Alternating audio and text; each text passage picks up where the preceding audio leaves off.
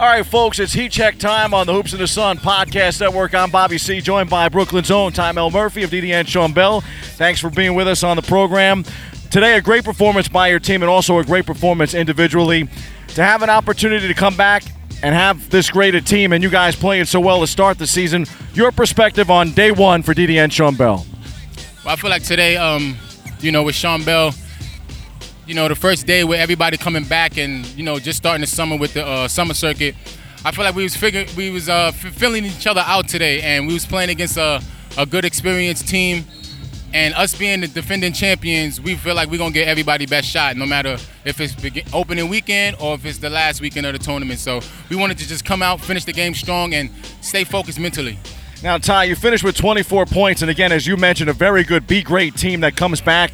Two champions in the Hoops in the Sun. This has got to be one of the hottest days I can remember at the beach. I know as an announcer, I'm pouring water all over me. I'm drinking water throughout the course of the day. It's really not even doing much. Talk about being a player and having to be out here in this heat, and you performing so well today. Yeah, you know, sometimes you literally have to take a, a, a break within the game. It's tough because, you know, guys are so talented, but I mean, this is literally the hottest, literally the hottest tournament I've ever played in my whole entire life.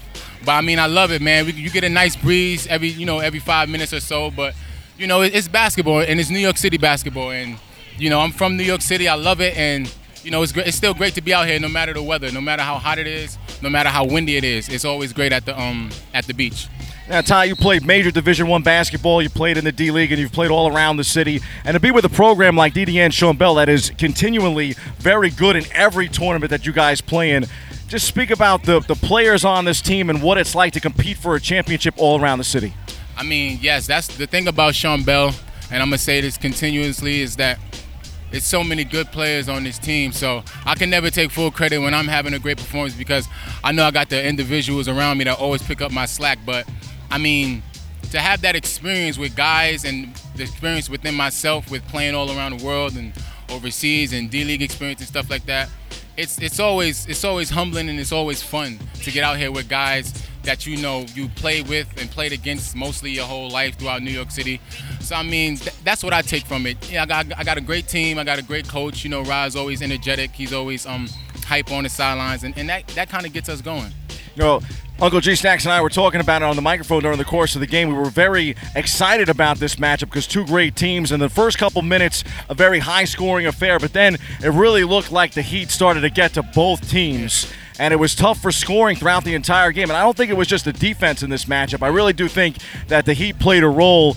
And to watch you guys basically hold off, be great, by again six to eight points throughout the second quarter, throughout the third quarter, Yeah. and then they work it back. Now you're out there on the floor and you see them tie up this game late in the fourth. Are you worried about the outcome? Uh, well, honestly, you have to be mentally within the game, no matter if we're losing by two or if we're up by one. You know, you have to be within the game. So when they came and they and they um tied the game up and they even took the lead, you can't worry because both teams are very experienced. So it's only it's only one mistake within the game where we can get the lead back, and we was able to get an offensive rebound, and Malik Booth was able to get the um the putback for the um for the foul, and then we went back up, and then we kept the lead from there.